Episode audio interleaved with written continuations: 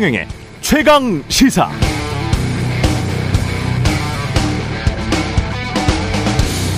네, 미국 연준은 주식 시장과 심리전을 하고 있습니다. 시장 참여자들 다수는 이미 연준이 상반기에 금리 인상 멈추고 하반기에 금리 인하할 거다 이렇게 믿고 있습니다.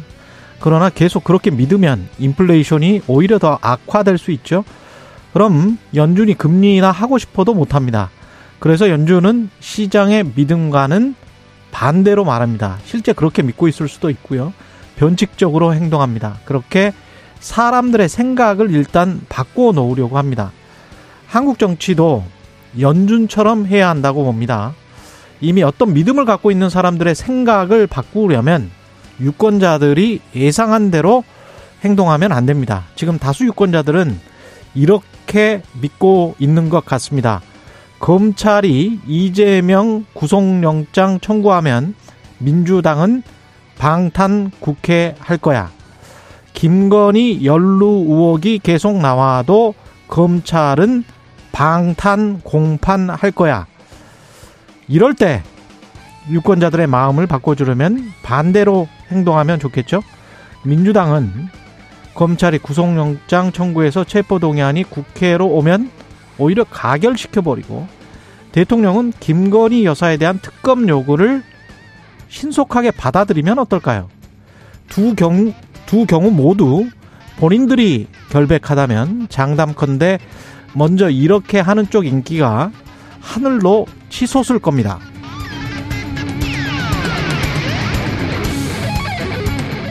네, 안녕하십니까. 2월 3일 세상에 이익이 되는 방송 최경령의 최강시사 출발합니다. 저는 KBS 최경령 기자입니다. 최경령의 최강시사 유튜브에 검색하시면 실시간 방송 보실 수 있습니다. 문자 참여는 짧은 문자 50원, 긴 문자 100원이 드는 샵 9730 또는 유튜브 무료 콩 어플 많은 이용 부탁드리고요. 오늘 최강시사 공영방송 50주년 특집 대한민국의 길을 묻다 첫 번째 시간으로 김진표 국회의장 만나보고요. 뉴스는 십니다 준비돼 있고 10.29 이태원 참사 유가족 협의회 이정민 대표 만나보겠습니다.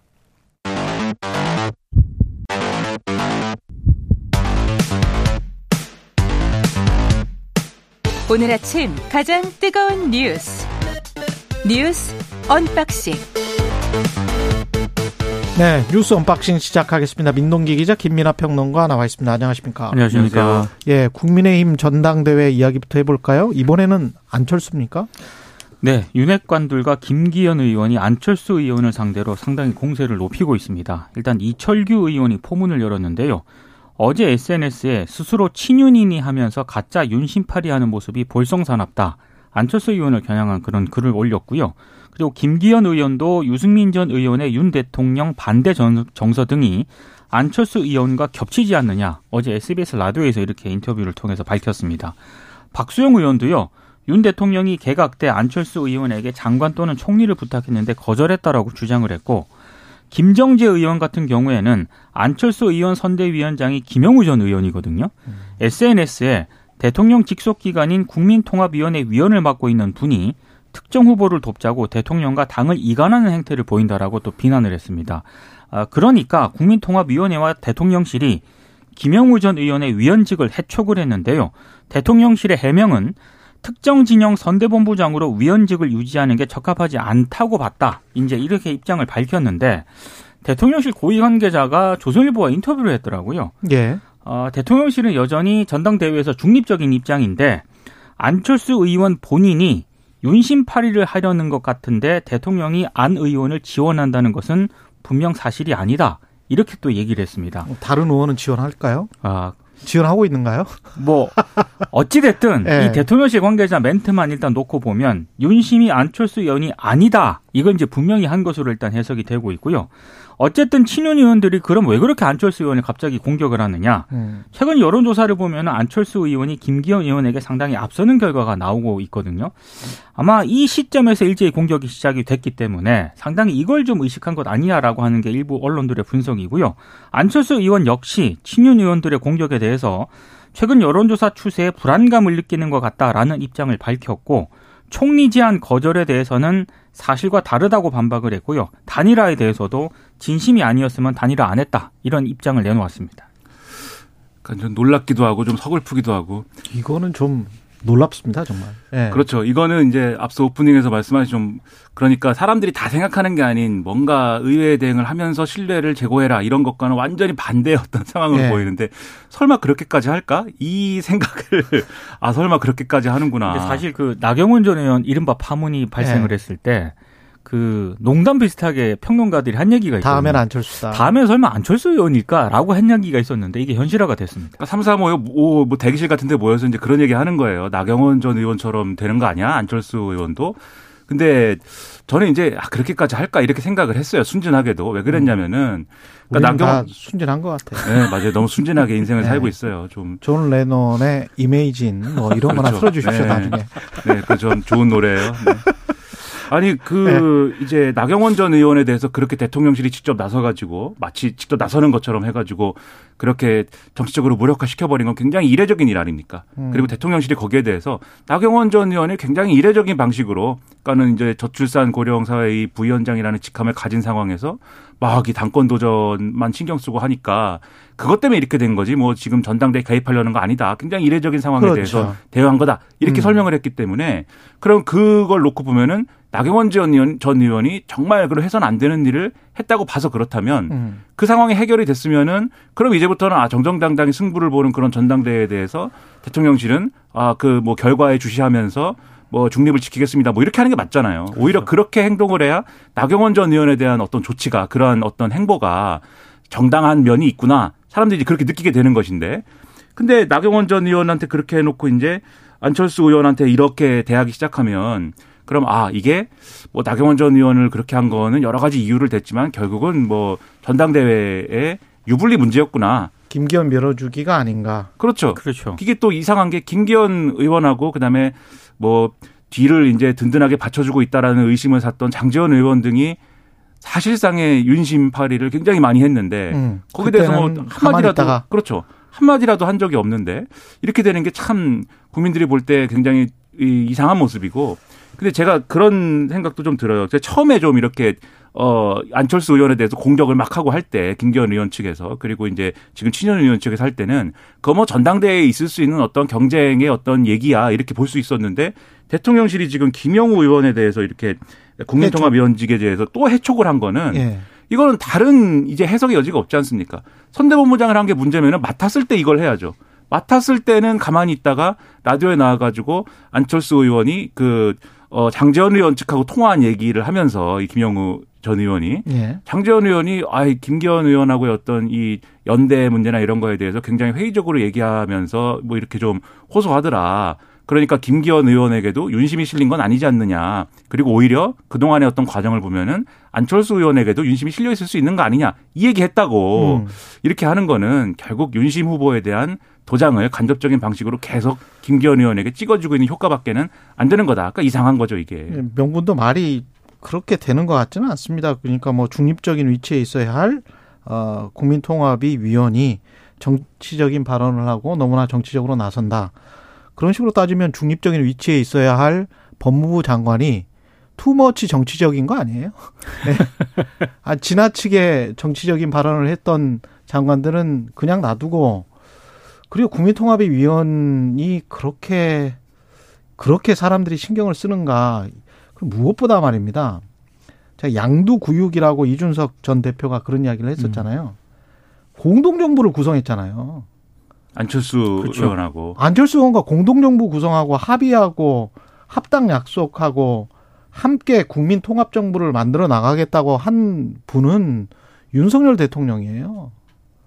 근데 안철수는 아니다 윤심팔이다 이거는 국민들에 대한 약속과는 정반대 이야기 아닙니까? 그 사실 제가 공동정부를 구성하겠다고 했는데 이 대통령실의 속내가 예. 저는 조선일보 관계자 멘트에서 드러났다라고 생각을 하거든요. 아까 그 대통령실 관계자 멘트를 제가 간단하게 소개를 해드렸잖아요. 음. 또 다른 관계자가 조선일보 이제 익명으로 등장을 하는데 그 또 다른 고위 관계자 멘트는 이렇습니다.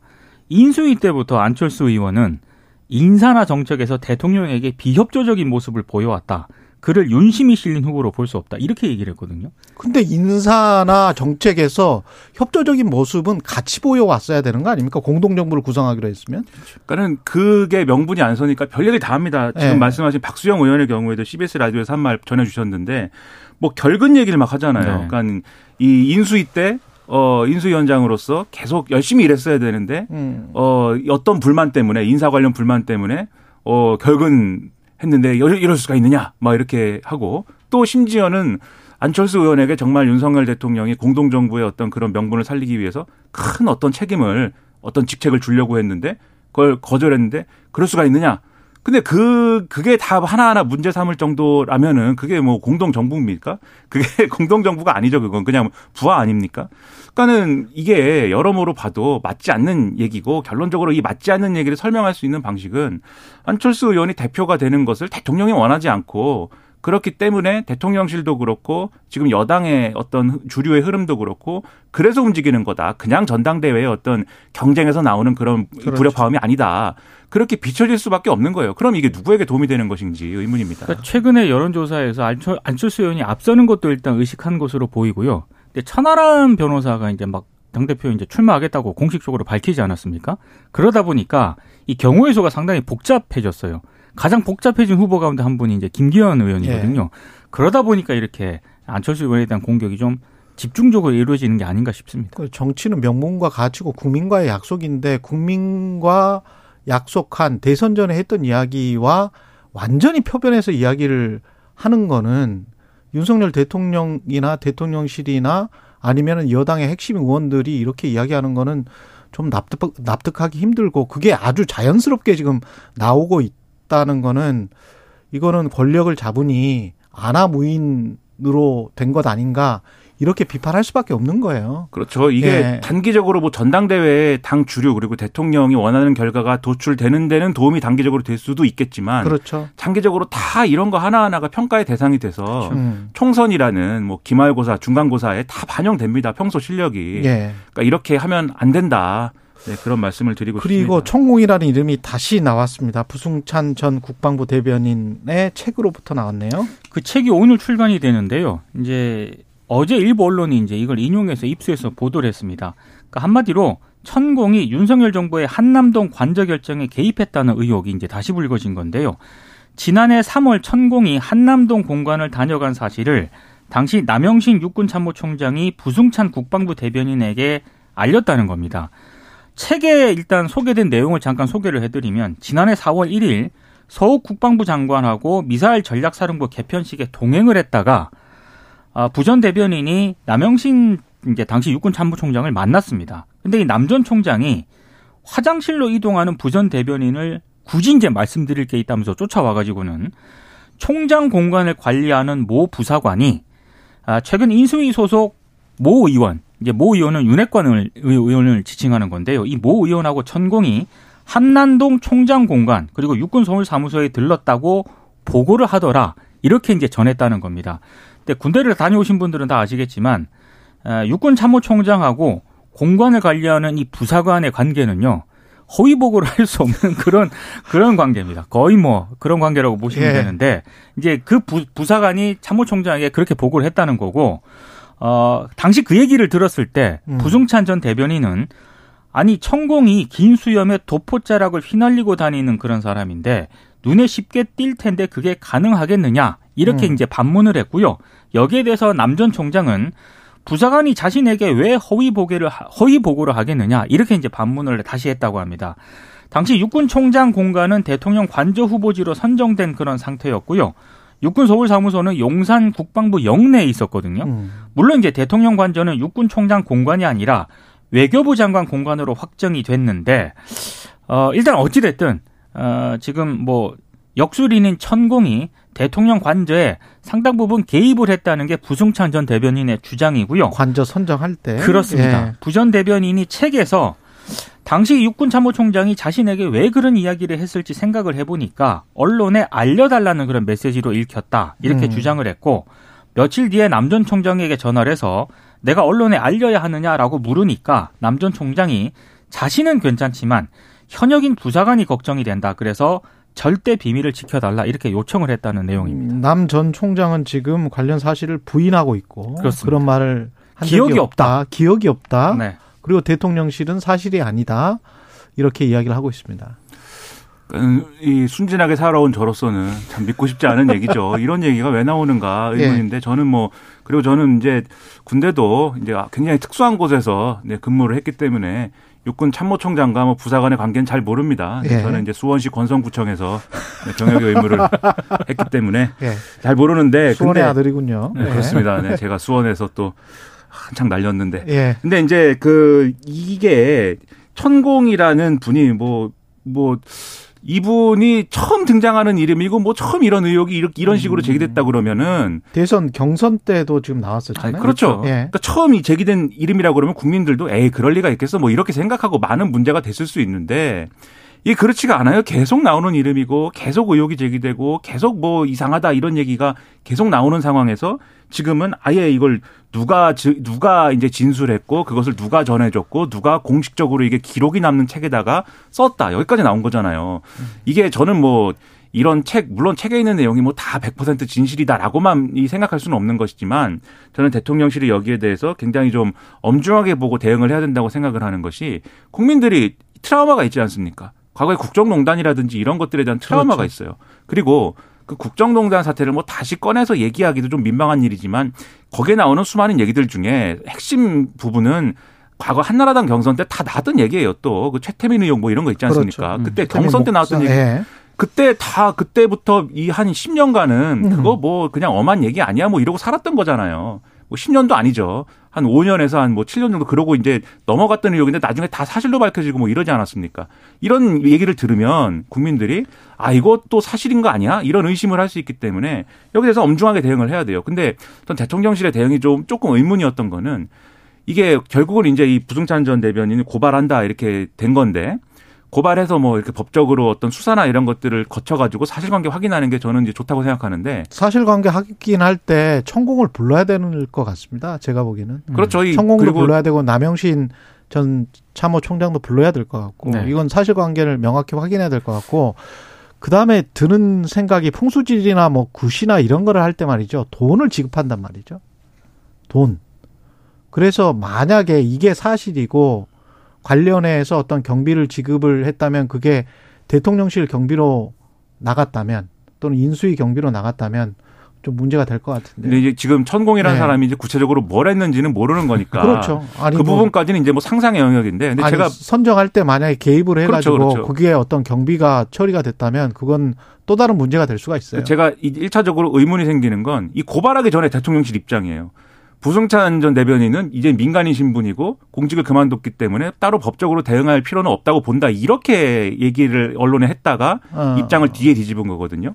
그러니까는 그러면은 지금 말씀드린 대로 수사를 하면은 다 관계자들 부르고 사실관계를 밝히기 위해서 엄중한 뭐 대응을 해야 될 텐데 왜 고발 안 한다고 또 했을까 이전에는 그런 것들이 의문인 거고 지금 결국 이 의혹은 육군 참모총장 관, 이거, 이, 이, 이 육참 공관이 나- 이 관저로 안 됐다 하더라도 그때 의문들이 좀 있었어요. 왜냐하면 여기를 공간으로 하면 되는데 왜 안 할까가 그때는 의문이었거든요. 맞아요. 예. 무슨 뭐 낡았다 그러고 뭐 여러 가지가 부적합하다고 하는데 그건 예를 들면 수리하면 낡은 부분이 있으면 수리하면 되는 거고 그리고 이게 그렇게까지 낡은 건물이었을까라는 의문도 있고 그렇죠. 그런 의문 속에서 이 관저의 선정 의- 이과 관련된 논란이 있었던 것이기 때문에 더더욱 이 문제를 그 전에 천공과 관련된 논란이 또 도어 스태핑, 도어 그렇죠. 스태핑을 그만하는 게 낫겠다라고 영상을 올리고 난 다음에 도어 스태핑을 어, 중단하기로 결정을 했었던 거거든요. 그러니까 그리고 관련해서 보도가 나왔었고.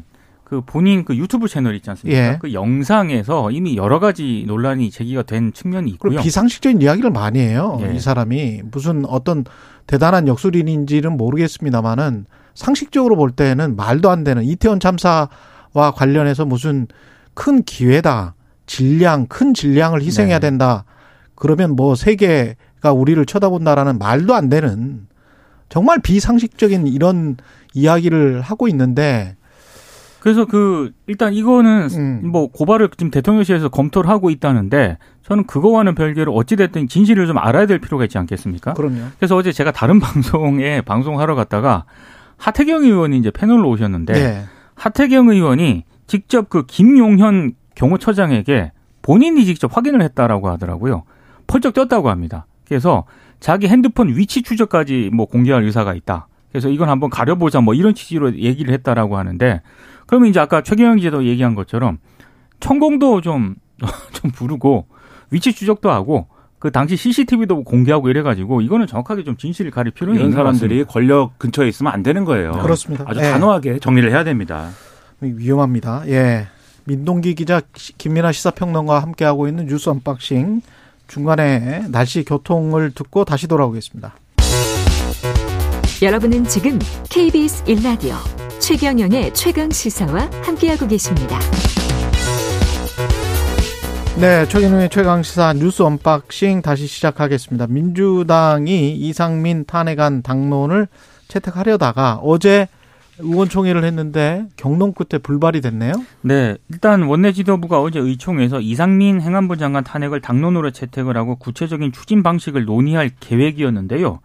어, 일부 의원들의 강한 반발에 부딪히면서 결정을 좀 유보를 했습니다. 이수진 민주당 원내대변인이 의총 뒤에 브리핑을 가졌는데 김건희 특검 관련과 이상민 장관 탄핵 관련해서 의원들이 지도부에 추진 여부 판단을 일임했다. 이렇게 음. 이제 브리핑 내용을 전하면서도요.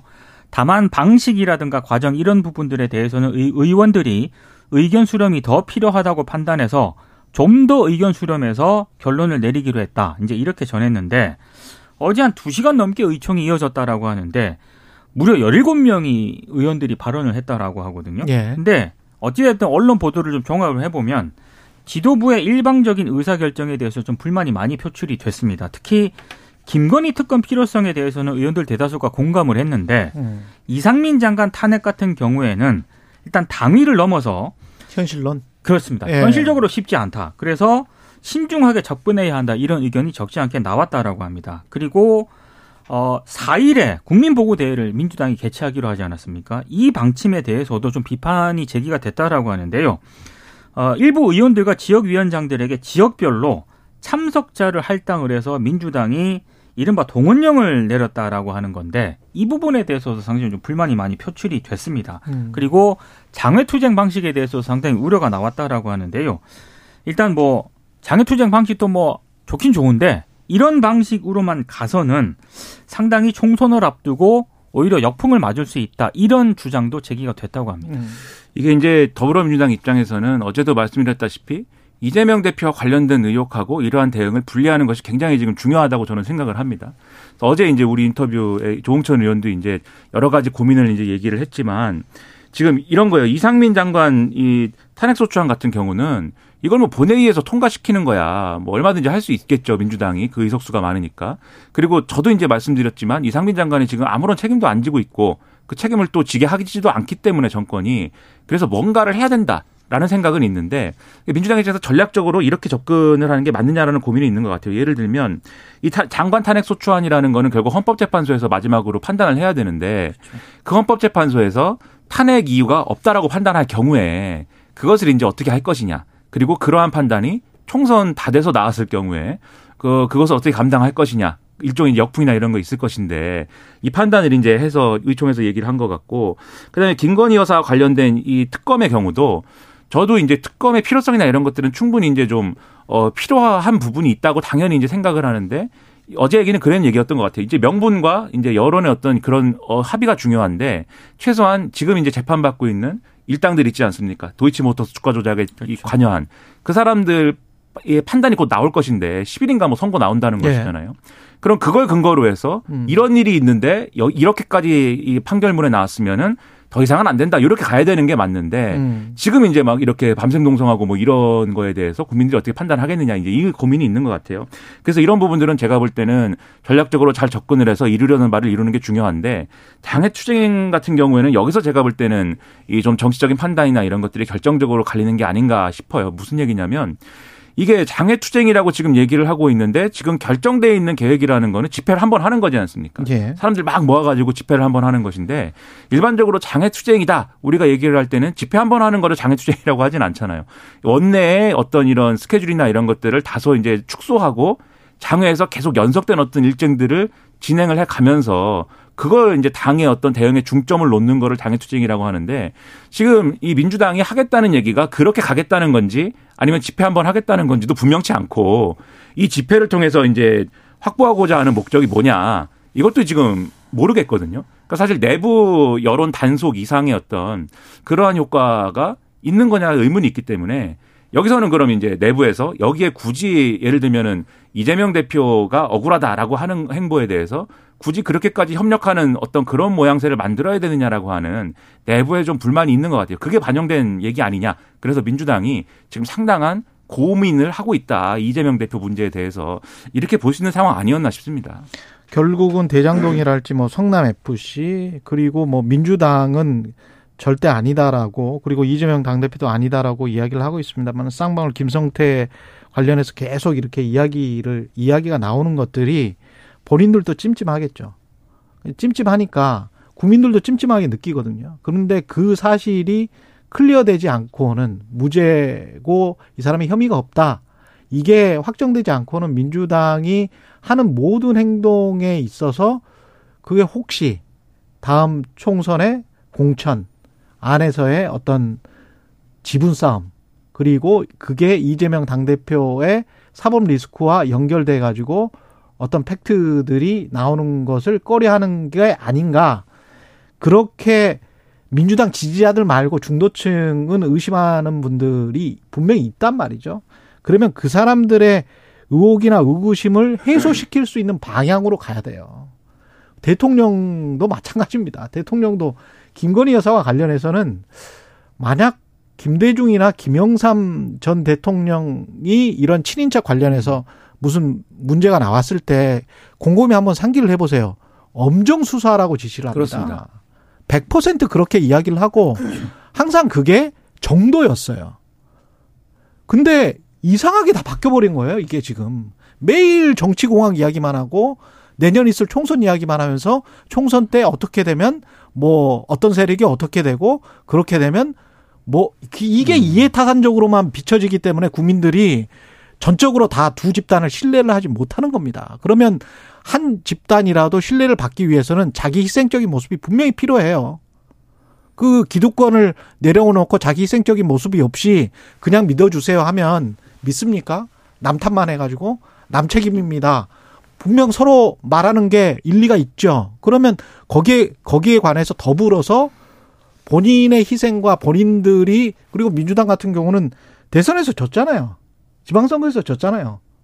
그러면 어떻게 이거를 회복하고 다음 선거에서 이길 건지에 관한 어떤 남다른 모습을 보여줘야 되지 않을까요? 음, 그렇습니다. 특히 그래서 이재명 대표의 대응과 앞으로의 이제 뭐 이런 전략이 중요한 건데 예를 들면은 대장동 의혹이라든지 성남 FC 관련 얘기라든지 뭐 이런 지금까지 이제 나왔던 의혹들은 사실 지난 대선 때 한번 이 당이 민주당 차원에서 리뷰를 한번 했던 이 사안들이에요. 그러면은 이게 의외의 것들이 여러 가지가 나온다 할지라도 민주당이 거기에 대해서 뭔가 대응을 하고 국민들에게 설명을 하고 설득을 할 수가 있어요. 근데 지금 이 쌍방울 뭐 회장 얘기는 지금 보면은 분명히 이제 당에서는 민주당에서는 방북 추진을 할 수 있는 조건이 아니었다라고 얘기를 했는데 연일 나오는 보도를 보면은 당시 경기도가 이재명 도지사의 방북을 추진한 거 아닙니까?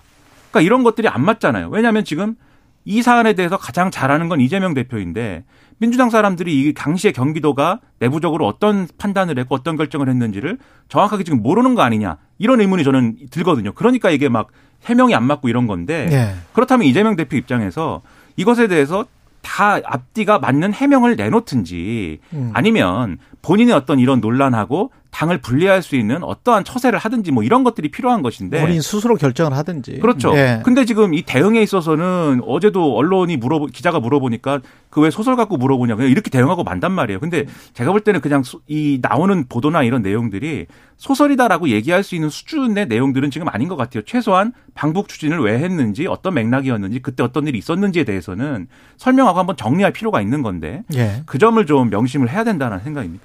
그리고 공공요금 계속 인상되고 있고 민생은 정말 안 좋습니다. 지금. 지난달 전기하고 가스 요금 등 난방비가 1년 전에 비해서 무려 30%가량 급등을 했습니다. 아, 이런 상승률은요, 예. 통계가 시작된 이후 역대 최고 수준인데, 숫자가 아니고 지금 체감이 되니까요. 그렇습니다. 예. 아, 일단 지난달 소비자 물가 지수는 전년 동월 대비 5.2% 올랐고요. 아, 무려 전월 지난달에도 이게 5%나 올랐거든요. 이것보다 상승률이 더 큽니다. 아, 그리고 일단 전기라든가 가스 요금 등 난방비 가격이 지난달 역대 최고 수준으로 급등한 결과로 일단 분석이 되고 있는데요. 전기요금 같은 경우에 1월 추가 인상을 하면서 전월 대비 9.2% 인상을 했고 작년 같은 달 대비로는 29.5%나 급등을 했거든요. 이게 29.5%라는 상승률은 1981년 1월 이후 40년 만에 가장 높은 수준이라고 합니다. 저도 이걸 체감을 한 게, 어, 어제 이제 인터넷으로 수도세하고 음. 전기세를 이제 이번 달에 나온 걸 확인해 봤어요. 확인을 했거든요. 저는 수도세하고 전기세를 두 자릿수가 나온 적이 없습니다. 아, 그 집에서는 네. 네. 어, 지금까지 살면서. 근데 대부분 한 자릿수였는데 어제 두 자릿수가 찍혀 있더라고요. 네. 정말 놀랐습니다. 네. 무섭습니다. 네, 우체통에 가기도 무섭고, 네, 뭐 인터넷을 열기도 무섭고. 그 한전이 실- 심지어 어제 경고까지 했습니다. 난방비를 아끼려고 가스 난방 대신에 뭐 전기장판이라든가 스토브라든가 온풍기 등을 무분별하게 사용을 하게 되면 전기료가 크게 오를 수 있다. 이게 왜냐하면 주택용 전기료 같은 경우에는 사용량이 늘수록 요금이 좀 올라가거든요. 예. 누진세가 적용이 되기 때문에 상당히 좀 조심하셔야 된다. 이렇게 경고까지 할 정도입니다. 근데 이런 상황에서 대통령실 정부는 뭐 아랍에미리트와 40조 투자 유치를 했다. 규제 지역 해제를 했다. 그리고 사상 최대 수출액 달성을 했다. 이걸 뭐 성과를 어, 몇 대 성과인지 이 성과를 전광판에도 정부의 전광판에도 내고 5개 광고판에도 내고 SNS에도 돌려서 홍보를 강화하겠다라고 했는데 국민들이 어떻게 볼지는 모르겠어요. 지금 상황에서 국민들 입장에서는 이게- 답답하죠. 예, 답답하고 그리고 지금 가장 좀 어, 국민들 입장에서 불안한 건 고물가 상황이 앞으로도 좀 이어질 것으로 보이는데 그렇죠. 거기에 음. 대해서 별 대책은 없는 것을 정부도 인정하는 것처럼 보인다라는 거고 그리고 지금 이게 도, 도망갈 곳이 없어요. 그러니까 가스비가 올랐으니까 전기 스토브를 하- 이용할 수 있느냐? 지금 전기 요금 오르니까 그런 것도 아니고 택시를 못 타니까 그러면 다른 대중교통을 열심히 이용하면 되느냐? 다 요금 오른다는 거지 그렇죠. 않습니까? 전반적으로 오르기 때문에 도망갈 곳이 없어진 이제 국민들 입장에서는 돌파구가 좀 있었으면 좋겠는데 정부가 거기에 대한 의지가 없는 것 같다. 그럼 정말 이제 화가 나는 거죠. 그래서 답이 없더라도 뭔가 그래도 최소한의 최소한 어려운 분들이라도 취약 계층이라도 챙길 수 있는 방법이나 이런 것들을 좀 계속 마련해 줬으면 좋겠고 에너지 사용에 있어서는 어쨌든 우리가 또 줄여가야 되는 건 또 맞습니다. 그 부분을 명심하면서도 그 충격을 좀 완화할 수 있는 방안이나 이런 것들을 정치권이 머리를 좀 대- 뭐 합의를 하고 대통령실과 정부는 자꾸 이렇게 저 국민들의 어떤 체감하고 있는 상황과는 동떨어진 이런 대응 주장 굉장히 뭐 유리된 홍보, 이야기를 하고 있는 네, 거예요. 네. 규제 지역 해제가 성과라는 거는 정말 깜짝 놀랐습니다. 이런 거를 하지 말, 네. 말았으면 좋겠다라는 거죠. 부동산 가격과 연동이 돼 있고 그것 때문에 규제 지역 을 해제를 했던 건데 그게 어떻게 성과가 되는지 예 지금 미분양 때문에 난리라고들 하는 그렇죠. 뉴스도 있어서 여기까지 듣겠습니다. 민동기 기자 김민아 평론가였습니다. 고맙습니다. 고맙습니다.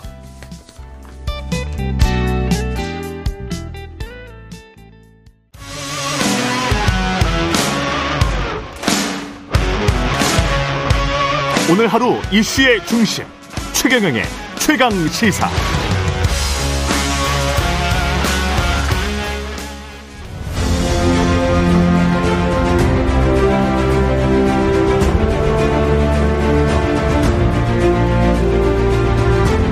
네, 오는 3월 3일이 공사 창립 기념일입니다. 올해가 공영방송 50주년이 되는 해인데요. 최강시사 공영방송 50주년 특집 대한민국의 길을 묻다. 각 부처 장관, 지자체장 그리고 정치인들 모셔서 나라 걱정해보고 앞으로 우리가 나갈 길을 모색해보려고 합니다. 오늘 첫 시간인데요. 현직 국회의장 나오셨습니다. 김진표 국회의장님 나오셨습니다. 안녕하세요. 안녕하세요. 예. 건강하시죠? 네. 예. 반갑습니다. 예. 그 지금 국회를 보는 시선이 어느 때보다 좀 따가운 거는 같습니다. 국민들 시선이 네. 이게 어떤 제도 탓입니까? 아니면 관행 탓입니까? 정치인들 탓입니까? 어떻게 보십니까? 뭐 여러 가지가 다 네. 결합됐지만 저는 제도 탓이 제일 크다고 생각합니다. 제도 탓이 크다. 음, 최근에 이제 보면 음, 작년에 정, 정권이 교체됐는데 역대 최소 득표차로 대통령이 뽑혔죠. 그랬죠. 그리고 국회는 또 거꾸로 최대 차의 예, 여소 야대 정권이고 그렇죠. 그게 여야가 한 번도 경험하지 못한 이 정치 환경 속에서 음. 현행 선거제도는 양대 정당제도에 의한 극한 대립을 만들어낼 수밖에 없는 그런 시스템이거든요. 예. 소선거구 제도로 가니까 한 표라도 이기면 이기는 거니까. 그러다 보니까 예를 들면 여당은 여당대로 또 야당은 야당대로 무조건 5, 5년간 야당은 뭐 협조고 뭐고 필요 없다 그냥 계속 공격만 하면 된다. 예.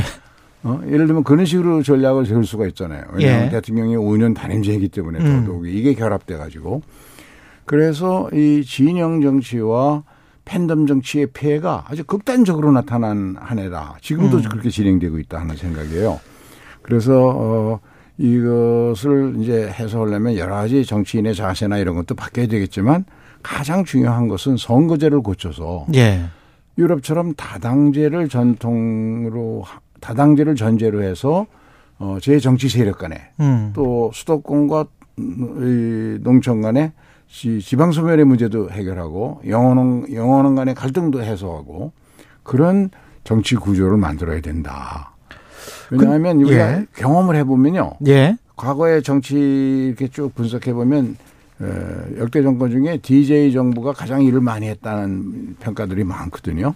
근데 DJ 정부가 출범할 때부터 끝날 때까지 사실상 이런 연립 정부의 형태였습니다. 음. 총리가 한 번도 어, 자기 진영, 소위 민주당 쪽 계열의 사람이 한 번도 된 적이 없거든요. 그렇군요. 네. 그래서 저는 이런 것이 가장 중요하다. 어, 어차피 합의 정치를 해야 되기 때문에 네. 연립 정부 형태가 가장 낫다. 근데 이런 의문은 들더라고요. 국민들이 양분화되고 진영화돼서 그러 이렇게 지금 정치가 된 건지 아니면 선거 제도가 그걸 부채질하고 있는 건지 어떻게 보십니까? 선거 제도와 정치권이 부채질하는 측면이 저는 많다고 생각합니다. 그렇습니까? 왜냐하면 예, 선진국으로 가면 갈수록 그 이념 대결이라고 하는 것은 지금 아주 낡은 것으로 그렇죠. 예. 변해가고 있잖아요. 예.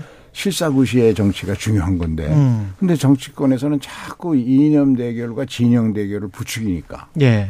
저는 그런 점에서도 어 이제 국민들의 의식 수준이 높아졌고 교육 수준이 음. 높아져서 국민들이 그런 거에 대해서 동, 공- 동조를 안 하거든요. 예. 그러면 이제는 선거제도를 고칠 때가 됐고 또 개헌도 고치, 할 필요가 있다고 생각합니다. 예. 구체적으로 선거제도를 어떻게 고쳐야 될지에 관해서는 일단 국회의원 선거제도 관련해서 어떤 게 문제고 뭐 사표가 문제다, 비- 불비례성이 문제다 여러 가지 이야기를 하고 있는데 일단 뭐가 문제입니까 선거제도가?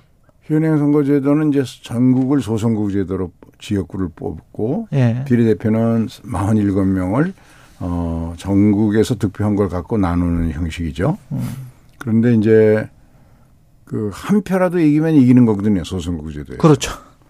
그러니까 사표가 많이 나옵니다. 예. 사표가 뭐 60% 최근- 나오는 데도 있더라고요. 그렇습니다. 근데 최근 음, 오, 다섯 번의 선거를 전부 종합해서 분석을 해보면 사표 비율이 무려 48.5%. 음. 그러니까 국민의 뜻과 그 선거의 결과가 맞질 않는 거예요.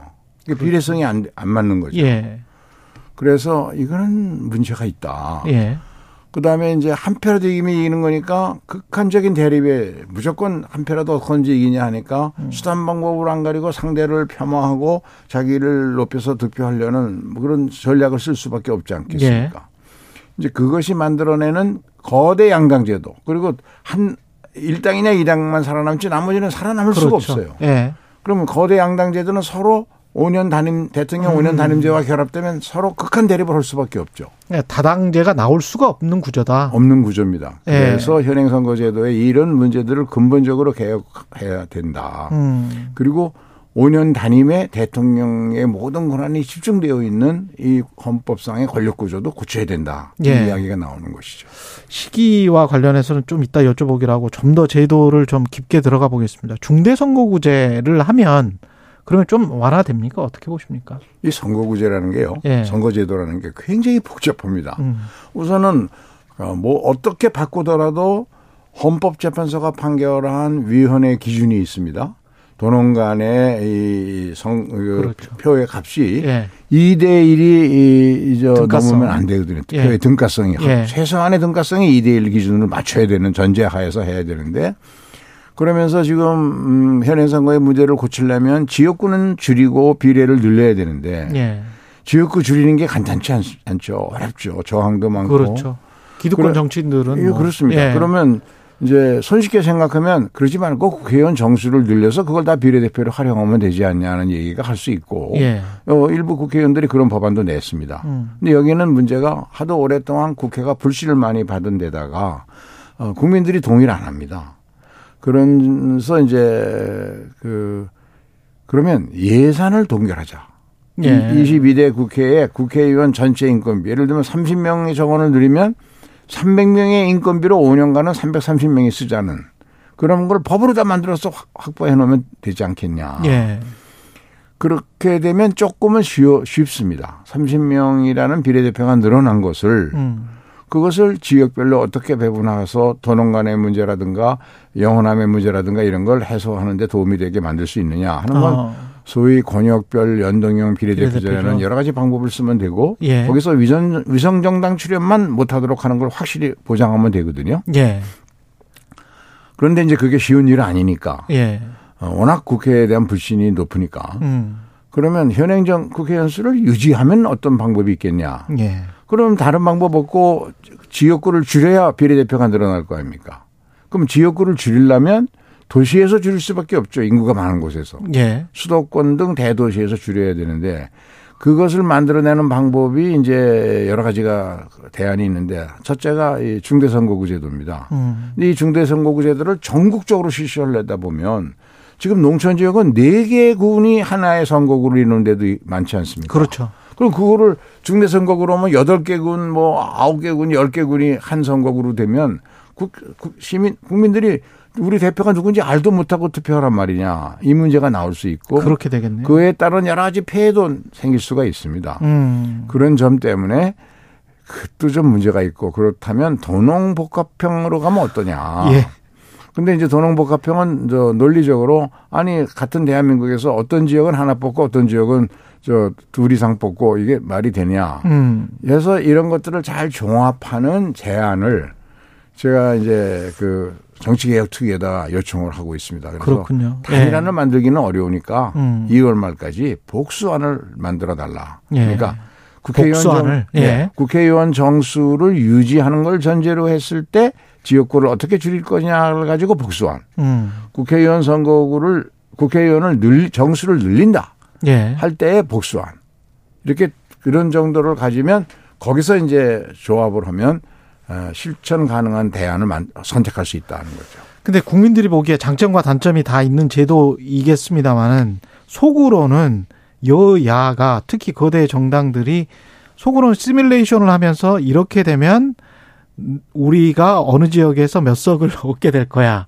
또는 우리가 불리하게 될 거야. 뭐 이런 계산 하에 선거제를 조악하게 이렇게 바꾸는 것, 계약하는 것, 그건 별로 바람직하지 않을 것 같거든요. 그러나 음. 어느 나라나 선거제도를 바꿀 때는 그 당시에 그 이 통계 기법에 따라서 최대로 어느 정당이나 새로운 룰에 따라서 유불리를 안 따진다는 건 말이 안 되죠. 아, 그렇습니까? 따져봐야 예. 되겠죠. 그런데 오히려 그걸 안 따지고 하다가 잘못하면 소위 위성정당 시간이 급하고 해서 시뮬레이션도 못하고 하면 잘못하면 위성정당이 나올 수도 있거든요. 아, 그렇게 되는 거군요. 그래서 예. 이제 저, 제 생각에는 네. 에, 이런 것들을 충분히 알려주고 음. 그리고 선택하는데 중요한 것은 지금 말씀처럼 작은 이 기득권을 지키려고 어, 그런 개혁이 방향은 옳고 나라를 위해서는 또 새로운 정치 개혁을 위해서는 가야 된다는 걸 알면서도 그렇죠. 기득권에 안 좋고 안, 안 따라오려고 하는데 문제가 있는 거죠. 그렇죠. 그래서 그런 경우에는 아마 이제는 국민들이 판단할 겁니다. 다행스러운 것은 어, 초당적 정치개혁 모임에 어제 현재로 138명의 의원이 함께 가입을 했고 예. 아마 수일 내에 150명은 넘을 것 같습니다. 음. 그래서 이번에는 대다수의 의원들의 그런 공감대와 분위기가 만들어지고 국민적 공감대도 만들어지고 있기 때문에 저는 어 이 소위 기득권에 안주하려고 하는 예. 선거제 개혁이나 정치 개혁을 기피하려고 하는 어, 자기 기득권을 지키기 위해서 예. 그런 정치인이나 정치 세력은 다음 선거에서 국민들로부터 심한 비판을 받으리라고 봅니다. 근데 의장님이 이런 말씀 하시기가 조금 좀 꺼려질 수도 있겠습니다만은 본인이 생각하시기에 또 오랫동안 정치를 해오셨기 때문에 이 정도 제도가 가장 지금으로서는 바람직하다 이런 속으로 생각하시는 게 있을 것 같아요. 어, 그거를 지금 예. 제가 말씀드리면 음. 어, 마치 제가 다 만들어 그렇죠. 놓고 따라오라고 하는 게 되고 그건 그렇게 하면 안 되고 예. 그래서 제가 이제 2월 말까지 복수안을 내놓으면 예. 그거를 국회의원 300명이 함께 참여해서 토론하는 예. 어, 전원위원회라는 게 있습니다. 예. 어, 본회의장에서 300명이 일주일에 두 번씩 만나서 어, 어, 계속 토론을 해서 모든 사람이 자기 의사를 발표하는 것이죠. 그 과정에서 마크에서 협상을 하고 교섭을 하고 또 이런 모든 과정이 다 공개리에 진행되니까 음. 그러면 저는 3월 한 달 동안에 300명 중에 예. 200명 정도가 사인하는 동의할 수 있는 선거제 협상안이 만들어지면 성공하는 거거든요. 예. 근데 저이 과거에 실패한 하는 이유는 음. 이제 지도부에다 위 일임하고 지도부가 소위 이 자기 나름의 정치적 계산과 시뮬레이션에 따라서 저 헐레다 보는데 이게 잘 답이 안 나오거든요. 예. 또 협상이 잘 안 되고 그럼 자꾸 뒤로 미루면 다른 정치 현안이 발생하면 서로 그렇죠. 대립하고 하면 네. 또안 되고 또 안 되고 해서 심한 경우에는 선거하기 한 달 전에까지 협상이 안 되는 경우가 많았습니다. 근데 선거법 개정 조항 그 개정할 수 있는 게 지금 현재로서는 1년 안에 해야 되는 거, 1년 전에 해야 되는 거 4월 아닙니까? 10일까지 해야 되는데 그렇죠. 이거 안 지키고 한 번도 지킨 적이 없습니다. 과거에 선거 네. 직전까지도 협상이 되는 경우가 많이 있었거든요. 음. 그래서 이제는 그렇게 하면 안 된다. 우리가 법을 만들어 놓고 우리가 안 지키면 어떡하냐. 그래서 올해는 그걸 지켜보기 위해서 전원위원회를 통해서 3월 말까지 협상을 해서 만들어내고 예. 그거에 따라서 선거구 획정까지 법정 기한은 4월 10일까지 끝내자는 것이죠. 만약에 4월 7일까지 못 끝내면 아까 그 조항 뭐 1년 내에 해야 된다. 이거를 그 조항을 바꾸면서 선거법을 개정하는 것도 괜찮은 방법이다. 어떻게 생각하십니까? 저는 그건 고려하지 않고 있고요. 그건 고려하지 않고 왜냐하면 계시고. 1년 예. 정도는 두는 것은 음. 현역 의원들이 뒤, 늦게 하면 늦게 할수록 현역 의원들에게 특혜를 주는 겁니다. 무조건 3월 안에 끝내야 된다. 그렇습니다. 예. 어, 그래서 그 이제 새로운 도전자들이 나올 수 있어야 되는데 그 공평해야 되지 않겠습니까? 예. 선거법이나 선거구가 획정이 안 되면 내가 어디서 무슨 룰로 싸워야 할지도 모르면서 그렇죠. 도전할 수도 없는 거고요. 예. 그래서 이거는 반드시 지켜야 되는데 예. 어, 정 안 되면 현행법 현행 선거제도로 다 가는 수밖에 없는 거죠. 음. 그러나 현행 선거제도에서 국민들이 이거는 말이 안 된다고 한 이 저 위성 정당을 막을 수 있는 것은 예. 보완이 돼야 되죠. 그러나 제가 보기에는 이번에는 반드시 개정 개선안을 만들 수 있으리라고 확신합니다. 그 의장님이 국회의장님이 보시는 최소한의 마지노선 이것만은 꼭 좀 바꿨으면 좋겠다라는 게 있을까요? 바로 그거죠. 표, 이, 저 사표를 사표 맞고. 방지하는. 예. 어 적어도 대화 타협의 정치가 되려면 다당제가 돼야 되니까. 음. 어, 그래서 비례대표를 어떻게든지 좀 늘리는 것을 확보해야 된다는 것이죠. 소송구제는 바꿔야 되겠다. 네. 이런 생각이시네요. 이 비례대표제를 소송구제를 다 바꾸자는 것은 아닙니다. 네. 그 어, 어떤 방법으로 바꾸냐 하는 거고요. 비례대표를 늘리는데 대전제가 있습니다. 어, 지금처럼 비례대표의 후보를 각 정당이 자의적으로 마음대로 100% 자기 자유로 결정할 수 있도록 되어 있는데 그렇게 하면 안 되고 이 비례대표도 국민의 대표이기 때문에 네. 어, 국민의 의사가 반영될 수 있는 선출 방법. 어. 예를 들면 각 당이 추천한 비례대표들을 어, 다른 나라에서는 국민들이 선호 투표를 합니다. 아, 또 선호 투표를 하는군요. 네, 예. 그런 나, 나라도 있거든요. 그래서 예. 그런 것들을 전제로 정당법을 고쳐서 음. 어, 그런 걸 전제로 해서 비례대표를 늘려야만 비례대표의 권한과 책임과 역할이 지금보다는 개선될 거고 그래야 네. 비례대표를 늘리는 것이 국민의 동의를 받을 수 있을 겁니다. 대통령은 직접 만나보신 적 있습니까? 관련해서 의지가 어느 정도인지 궁금하고요. 아 작년 8월에 예. 그 대통령하고 저녁에 이제 대통령이 초대해서 우리 의장단하고 예. 지금 그 의장단 속에는 현재 정진석 그 당시 부의장도 있죠. 예. 그 같이 저녁을 했는데 여러 가지 얘기가 나오다가 어 선거제와 관련한 얘기가 나오니까 어 개헌과 선거제에 관한 얘기들이 나왔습니다. 근데 대통령께서 개헌이 꼭 해야 한다. 그리고 음. 어이 승자 독식의 현행 선거구제도 반드시 고쳐야 된다. 예. 그 말씀을 아주 의지를 가지고 하시더라고요. 예. 선거법뿐만이 아니고 개헌에도 관심이 있다. 개헌과 관련해서도 의장님도 확고한 입장이 있으시지 않으세요? 이거는 그렇습니다. 좀 해야 되겠다. 네, 해야 됩니다. 왜냐하면 예. 저뿐만 아니라 모든 중의 여론조사에서 국민의 68%, 전문가들의 90%, 국회의원은 무려 93%가 어떤 여론조사를 해도 개헌은 꼭 필요하다고 하고 있습니다. 임기 내에 꼭 손을 보실 생각이세요? 그렇습니다. 근데 아. 왜 그러냐 하면 왜 그러면 그렇게 높은 지지율이 나올까요? 음. 수년간 해도 그- 똑같습니다. 근데 이거는 뭐냐 하면 우리가 사- 현행 헌법이 37년이 되지 않았습니까? 예. 근데 이 37년 된 현행 헌법은 우리가 저 개도국 때 만든 거죠. 87년. 예. 그래서 그 헌법으로 중진국을 거쳐 이제 선진국의 문턱까지 오지 않았습니까? 그때는 발전의 속도가 중요했고 그래서 권력을 집중해서 대통령에게 몰아주고 하는 현행 헌법이 이제 그 나름의 역할을 했습니다. 그런데 점점 선진국으로 갈수록 사회에 많은 문제들이 노출되는데 이걸 정치가 해결을 못하고 있고 예.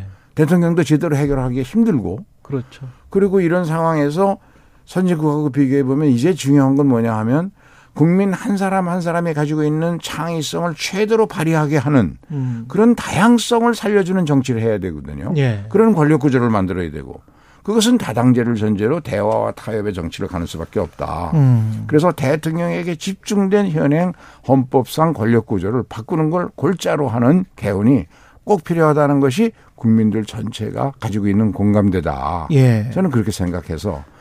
근데 역대로 이제 많은 의장들이 계속 노력을 했는데 전부 무의로 끝났거든요. 예. 그래서 이거 왜 그랬을까?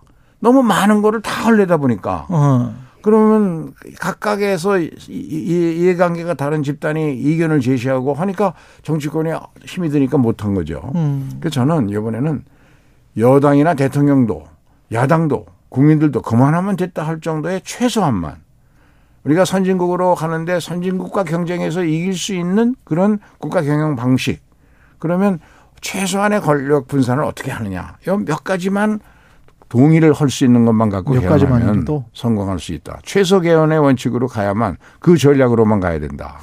그런데 대부분의 선진국은 아시다시피 뭐 대통령제를 하는 나라들이 별로 없고 다 의원 내각제지 않습니까? 근데 최소한의 원칙 이 왜냐하면 서로 합의가 안 되기 때문에 근데 이쪽 방향으로 가야 되는 건 맞지 않습니까? 의원 내각제로? 이제 전문 많은 전문가들과 음. 또 정치인들 중에는 예. 의원 내각제가 더 바람직하다는 이야기들을 많이 합니다. 예.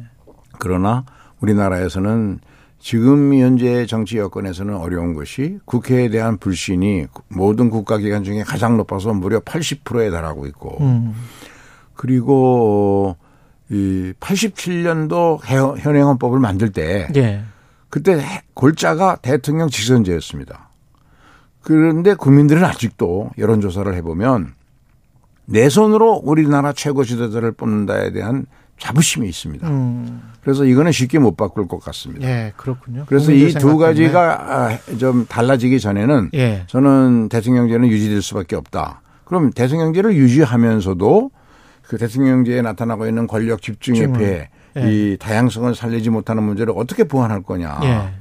여기에는 여러 가지가 있겠지만 예를 들면 총리의 헌- 헌법상의 여러 가지 권한이 있지 않습니까? 예. 국회의원 임면 제청권도 있고. 그렇죠.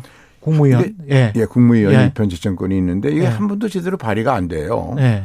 어, 그건 왜 그럴까? 총리 임명에 대통령이 정권을 행사하거든요, 100%를. 그러면 이거를 좀 바꿔보자. 음. 그러면 국회가 두 명을 예를 들어서 추천해서 대통령이 선택한다든지 아, 국회가 아니면 거꾸로 대통령이 두 명을 국회에 추천해서 국회가 표결로 결정한다든지 어. 그러면 그렇게 당선된 총리는 좀 달라질 다르게 행동하지 않겠습니까? 그렇겠습니다. 예. 그렇게 되면 그 행정부 안에서도 음. 견제와 균형이 작용할 겁니다. 그 그렇게 총리가 되면 또 조각을 하고. 총리가 이제 예. 실질적 조각권을 행사할 수 있는 것이죠. 예. 추천권을 행사할 수 있는 거죠. 물론 대통령이 안 들을 수 있지만 그러나 대통령이 협의하게 되거든요. 예. 지금은 전혀 협의 안 하거든요. 사실상. 그렇죠. 예. 그래서 그렇게 되면 어, 다양한 전문성 전문가들이 정- 국정 운영에 참여할 수 있는 길이 열리고 음. 총리의 추천에 의해서 한 대통령을 중심으로 한 한 정치 세력이 아니라 다양한 정치 세력이 함께 의논하는 그런 행정부 안에 그 자체 구조도 좀 만들지 않겠습니까? 예. 그리고 대통령과 국회, 정부와 국회 간의 대화와 소통의 통로도 훨씬 넓어지겠죠. 예. 그래서 제- 그 정도 개헌만 해도 저는 상당히 큰 변화다, 성공이다라고 생각합니다. 중임제로 하는 거 그래서 중임제가 중간 선거가 되는 거 그러면서 어떤 정권이 자신들이 생각했던 과업 성과를 계속 이어나가는 것 이런 방안에 관해서는 어떻게 생각하십니까? 저도 그건 공감하고 예. 대, 대, 대체로 4년 중임제로 바꾸면서 5년 단임제가 피해가 너무 크게 나타났으니까 예. 4년 중임제로 바꾸면서 총리와 대통령 간의 관계, 총리 선출의 문제만 좀 보완돼도 상당히 큰 부분이고 그 다음에 더 추가 여야가 합의해서 추가할 수 있다면 어 국회의 권한을 좀 제대로 강화해서 조약에 대한 음 체결과 비준에 있어서 지금은 전혀 어, 정부가 독자적으로 할 수 있는데 예. 선진국처럼 그렇죠. 조약이 더 중요하니까 국회에서 승인해야죠. 국회에서 어, 예. 그 조약의 심의에 대해서 조약의 체결 과정에 대해서 좀 더 관여를 하도록 하고 음. 그리고 어 이제 예산안의 심의가 지금처럼 예. 어그 사실상 그냥 정치 심의에 그치지 않고 실질적 심의가 좀 더 진행될 수 있도록 국회의 권한 권능을 좀 보완하는 이런 방안들이 협의되고 있습니다. 그렇군요. 그리고 모두의 말씀을 하셨습니다만 가장 최소한의 지금 표차로 당선이 됐단 말이죠. 그래서 결선 투표 이야기를 하시는 분들도 꽤 있는데 그것도 중요한 개정 내용입니다. 예. 합의되면 결선 투표를 하면 우리 정치권이 선거할 때마다 뭐 저 그 단일화의 그 싸움에 저, 저 그, 그것이 중요 이슈를 이루고 있지 않습니까? 그렇죠. 근데 이제 결선 투표가 되면 그럴 필요 없는 거죠. 예. 그리고 결선 투표는 그런 점에서 보면 다당제를 만드는 전제가 될 수도 있기도 합니다. 음. 자기의 정치적 철학과 비전을 굳이 바꾸지 않고도 예. 어, 일단 결선 투표를 해서 정해지면 그 과정에서 나중에 연합하는 정권을 만드는 기초가 음. 만들어질 수도 있죠. 알겠습니다. 한 4, 5분밖에 안 남았기 때문에 현안도 약간 좀 질문을 드리겠습니다. 네. 왜냐하면 경제 쪽에서도 최고 전문가신데 지금 경제는 뭐가 제일 문제입니까? 현재 이제 여러 가지 경제적 어려움이 나타나고 특히 우리의 성장률이 국제기구나 이런 데서 딴 최근 들어서 다른 나라는 조금씩 올려주고 세계 성장률도 조금 올려, 올려주는데 한국은 자꾸 떨어뜨리니까 예.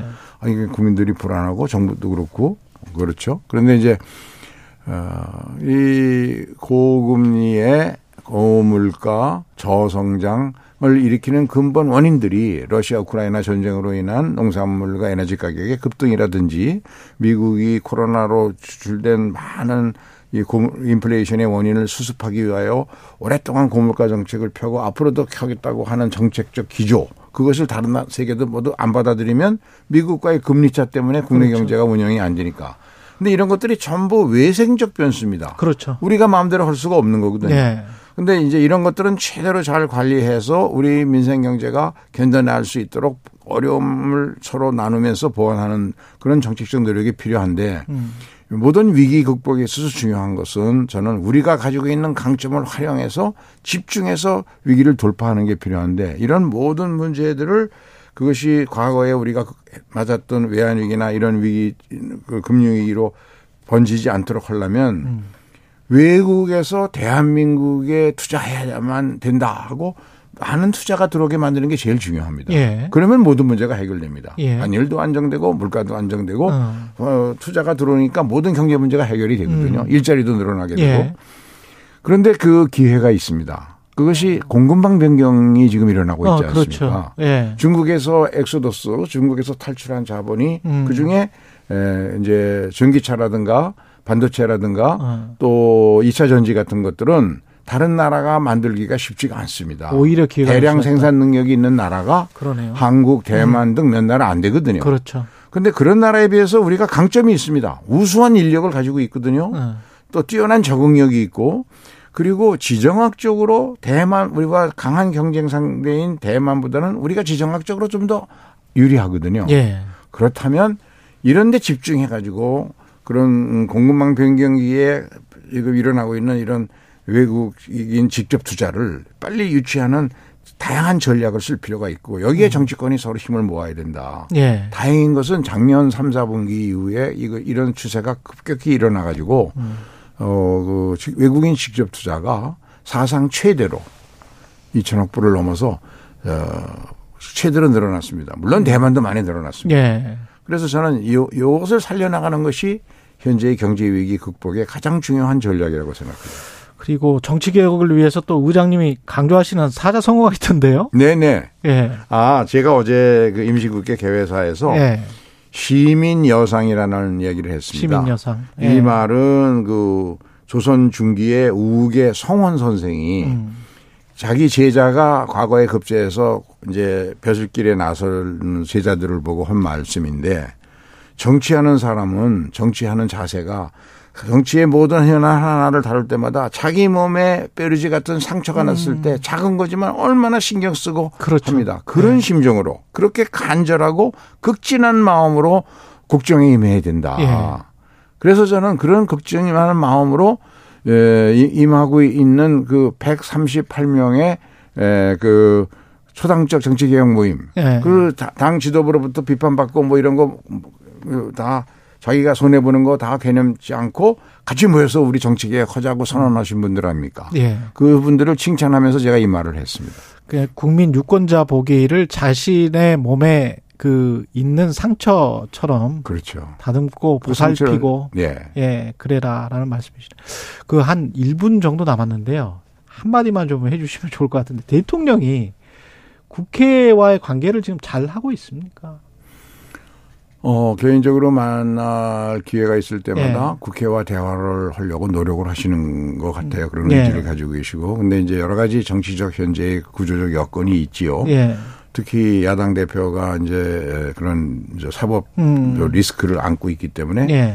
단둘이 만나는 데 따르는 어떤 부담도 있겠죠. 예. 그러나 예를 들면 아랍에미리트 다녀오셔서 많은 그런 성과가 있었다면 음. 그것을 공유하고 앞으로 정치권의 협조를 받아서 아랍과 아랍에미리트와 우리와의 또 중동 국가와 음. 여야 대표로. 이거, 를 하려면 여- 야당 대표를 각당 대표를 전체 모아서 할 수도 게 있고 있을 알겠습니다. 거고요. 예.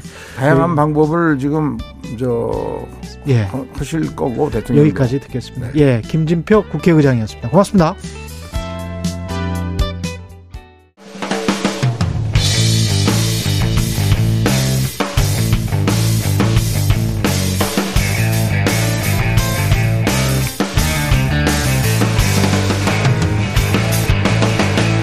최경영의 최강 시사.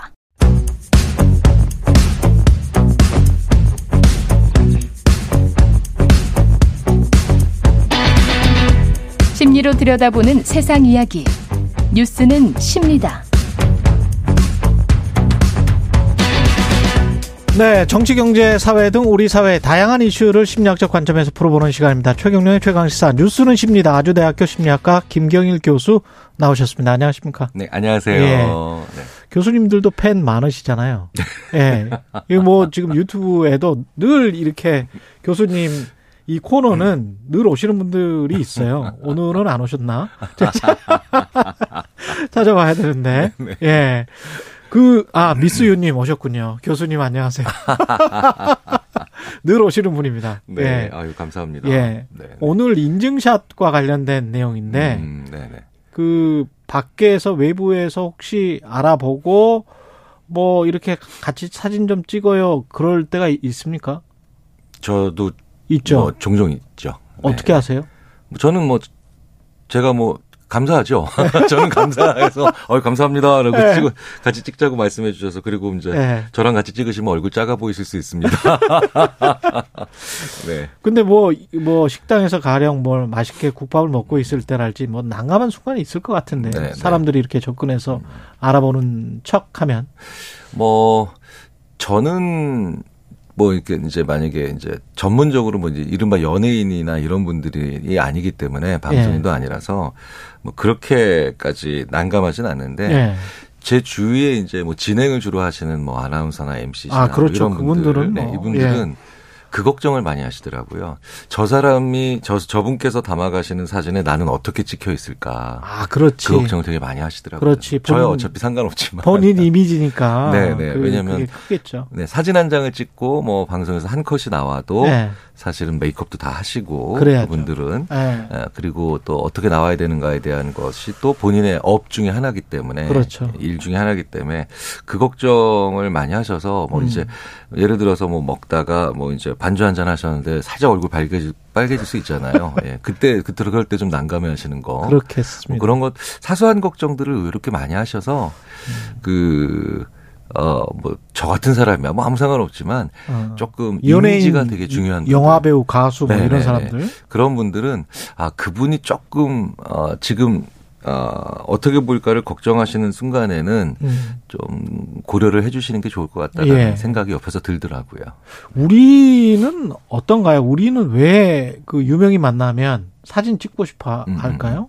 뭐 가장 중요한 건 자주 볼 수 없기 때문이죠. 아, 자주 볼 네, 수 없기 때문에. 그래서 그러네요. 매일 보는 네. 친구와 인증샷 찍진 않죠, 잘. 그런데 이제 그렇죠. 네, 막 네. 몇년 만에 동창회에서 만났고 음. 또 또 더 재밌는 건 아, 이 친구 이 친구 다음에도 다음 달에도 바로 만나겠다라는 생각이 안 들고 또 한 몇 년 있다가 만나겠다. 음, 이런 생각 그러네요. 어, 들면 그 그러면 사진. 찍겠네. 네, 그러니까 기회가 네. 많지 않은 것에 우리는 사진이라고 하는 기억에 예. 아, 기억의 것을 남기는데요. 저는 또 이런 분들 한번 본 적 있어요. 예. 어, 제 친구가 오랜만에 이제 미국에서 어, 살다가 오랜만에 한국 들어온 친구인데 그 친구가 또 몇 년 있다가 또 한국 들어오겠죠. 음. 다 대부분 그러면 이제 사진 찍잖아요. 그 친구가 저한테 야 같이 우리 얘기한 거 야 어, 예를 들자면 한성아 자리 있냐? 어, 야 오랜만이야. 이거 목소리를 담아가더라고요. 음. 네, 목소리 담아가는 친구. 그 친구 굉장히 그 저기 뭐냐 기억에 남아요. 특이하네. 네, 그래서 어 아니 뭐 사진이야 늘 SNS에서 보는데 예. 야 한성아 경이라 막 이러면서 서로 음. 어, 대화 나누는 거. 그러니까 우리 서로가 서로를 불러주는 이름 불러주는 대화 나, 그 남기는 거. 어. 그냥 사진 안 찍고 동영상도 아니고 오히려 그냥 녹음. 어때 게- 경이라 그래가지고 어 너무 재밌다. 감수성이 굉장히 풍부하신 분이네요. 네, 네. 친구분이. 50대에 이런 친구가 나도 있구나라는 어. 생각을 한번 해본 적도 있는데 예. 요는 기억에 남기고 싶다라는 거죠. 그렇죠. 네, 기억에 남기고 싶은 거죠. 그럼 뭐 유명인과 사진 찍는 게 과시욕 같은 것도 있습니까? 어, 그럼요. 예. 특히 이제 그 SNS가 많이 발달을 해서 어 많이들 물어보세요 저한테도 음. 오늘 만약에 어 같이 찍은 사진 교수님과 함께 찍은 사진을 어디에 올려도 되나요? 근데 사실 이 정도는 꽤 괜찮은 질문이죠. 왜냐하면 예. 대부분 안 물어보고 올리시거든요. 음. 올리시는데 어 그것이 뭐 저야 아무 상관없지만 그게 조금 어 난처하거나 곤란한 분들도 계실 겁니다. 유명한 분들 중에. 그렇죠. 네, 네, 네. 유명하다고만 찍는 게 아니고 정말 좋아하니까 저는 저 돌아가신 신해철 가수 뭐 이런 음, 사람 음. 좋아했는데 김광석도 좋아했고 네, 근데 네. 이제 그 사람이 현물로 지금 내 눈앞에 있으면 정말 사진 찍을 것 같아요. 아, 저, 뭐, 네. 저도 뭐 당연히 네, 네. 예. 찍겠죠. 찍자라고 여쭤보겠죠. 그렇죠. 여쭤보겠죠. 예, 너무 네, 너무 사진 찍고 싶을 것 같습니다. 네, 네. 근데 찍히는 사람들은 어떤 심리일까요? 이번에 이제 김기현 의원 같은 경우는 이제 꽃다발 사진 어 이게 이제 찍은 건지 찍힌 건지는 잘 모르겠습니다만 네, 네. 예. 그 네. 이제 우리나라에서는 그것과 관련된 뭐 과- 연구나 이런 게 있지 있지는 않은 것 같은데 음. 이제 외국에서는 이렇게 불쑥불쑥 이제 그 요청이 왔을 때 이제 피곤하거나 아니면 자기가 다른 어. 평, 그 자리에 있는 평균적인 사람들과 좀 다른 감정 혹은 다른 생각을 하고 있을 때 그런 요청이 들어오면 특히 많이 지쳐 있을 때는 그렇죠. 네네 그래서 조금 관리가 안 되는 감정들이 나오는 경우가 있다라고 하는데 음. 어, 이건 무슨 얘기냐면은 그만큼 어, 갑자기 들어오는 요청, 갑자기 거는 말 같은 경우는 음. 어, 사람을 많이 힘들게 하는 경우가 있겠죠. 당연히 있을 그렇죠. 겁니다. 그렇죠. 네, 네. 예. 우리가 왜 아, 노크하고 음. 어, 노크하고 한 몇 초 이상 기다리고 문을 여는 것과 똑똑하고 바로 문 여는 것과 상대방한테 준비할 수 있는 시간이 어, 그 몇 초가 완전 다르거든요. 그렇죠. 그래서 제가 그 노크를 하고 문을 어, 열고 들어왔다라고 하더라도 그냥 노- 똑똑 바로 문 열었다. 그건 그냥 그냥 문 여는 거랑 아무 상관없다. 어. 다르지 않다라고 음. 보통 이제 알려드리거든요. 음. 상대방한테 마음의 준비나 아니면 아 최소한. 최소한 오고 있다라는 느낌을 줄 수 있는 필요 시간이 필요한데 그래서 저는 그각 물어보세요. 어 특히 방송국이나 아니면 그런 언론사나 아니면 그런 그런 분들이 많이 드나드는 곳에서 어, 어, 나 사진 같이 사진 찍고 싶어 하는데 음. 싶은데 어떻게 해야 될까요? 라고 할 때 아주 긴박하거나 스쳐 지나가는 상황이 아니면 조금 눈 맞춤을 하시라고. 어. 네, 눈 맞춤 하시고 예. 근데 그분한테 그래서 이제 예상할 수 있는 시간 한 몇 초라도 주시라고. 어. 네, 그래서 주시고 그리고 예전에 또 어떤 분은 저한테 그러시더라고요. 그눈 마주치면서 이렇게 보시면서 아 어, 저분이 나한테 오시겠구나. 그러면서 살짝 그 스마트폰을 가리치면서 어. 아, 네, 살- 이렇게 약간 아. 네, 이런 식으로 그 몇 초 동안이라 하더라도 살짝 준비할 수 있는 시간을 주시더라고요. 그렇군요. 네, 그러니까 예. 또 사실 몇 초 차이지만 사람의 뇌가 이때 준비를 할 수가 있거든요. 네. 그렇군요. 네, 그래서 이건 굳이 어, 유명한 사람이나 아니면 뭐 어, 오랜만에 만난 사람과 찍는 것도 있겠지만 그럴 음. 때만 있는 게 아겠지만 기본적인 원칙은 사람한테 준비할 수 있는 몇 초, 단 몇 초라도 예. 어, 예상할 수 있는 몇 초, 예측할 수 있는 몇 초, 이 몇 초를 주는 건 어, 그 상황 나도 거절당하지 않고 그분도 민망한 반응을 보이지 않게 만들 수 있는 굉장히 좋은 그런 그 습관이죠. 근데 식당 같은 데 가면 유명인들과 찍은 사진들 많잖아요. 그렇죠. 네, 네. 근데 저는 이제 그 기자 에, 출신이라 탐사보도 이런 나쁜 것만 취재해서 그런지 꼭 이제 음. 그 그것과 이제 돈과 대가성 뭐 이런 거를 속으로 생각을 하게 되니까 저게 진짜 좋은 마음으로 찍은 건가 이 집 맛이 맛이 정말 맛있을까 뭐 이런 이런 생각을 하게 되거든요 저는 근데 그 유명인의 크레딧 그 본인의 신용을 이렇게 빌려주는 거 아닙니까 굉장히 신중해야 될 것 같기는 한데 네. 그래서 예. 그 외국 심리학자가 한번 한국에 와서 예. 물어보더라고요. 그런 사인이 거의 한 뭐 50개 이상 걸려 어, 있는 그런 집 있죠. 식당을 보면서 네. 저게 다 뭐냐고. 그러니까 사인인 건 알잖아요. 예. 그래서 제가 굉장히 유명한 분들의 예. 아, 사인이 담겨 있다. 그럼 여기가 그렇게 엄청난 곳이냐고. 예. 물론 이 집은 되게 맛있는 집인데 음.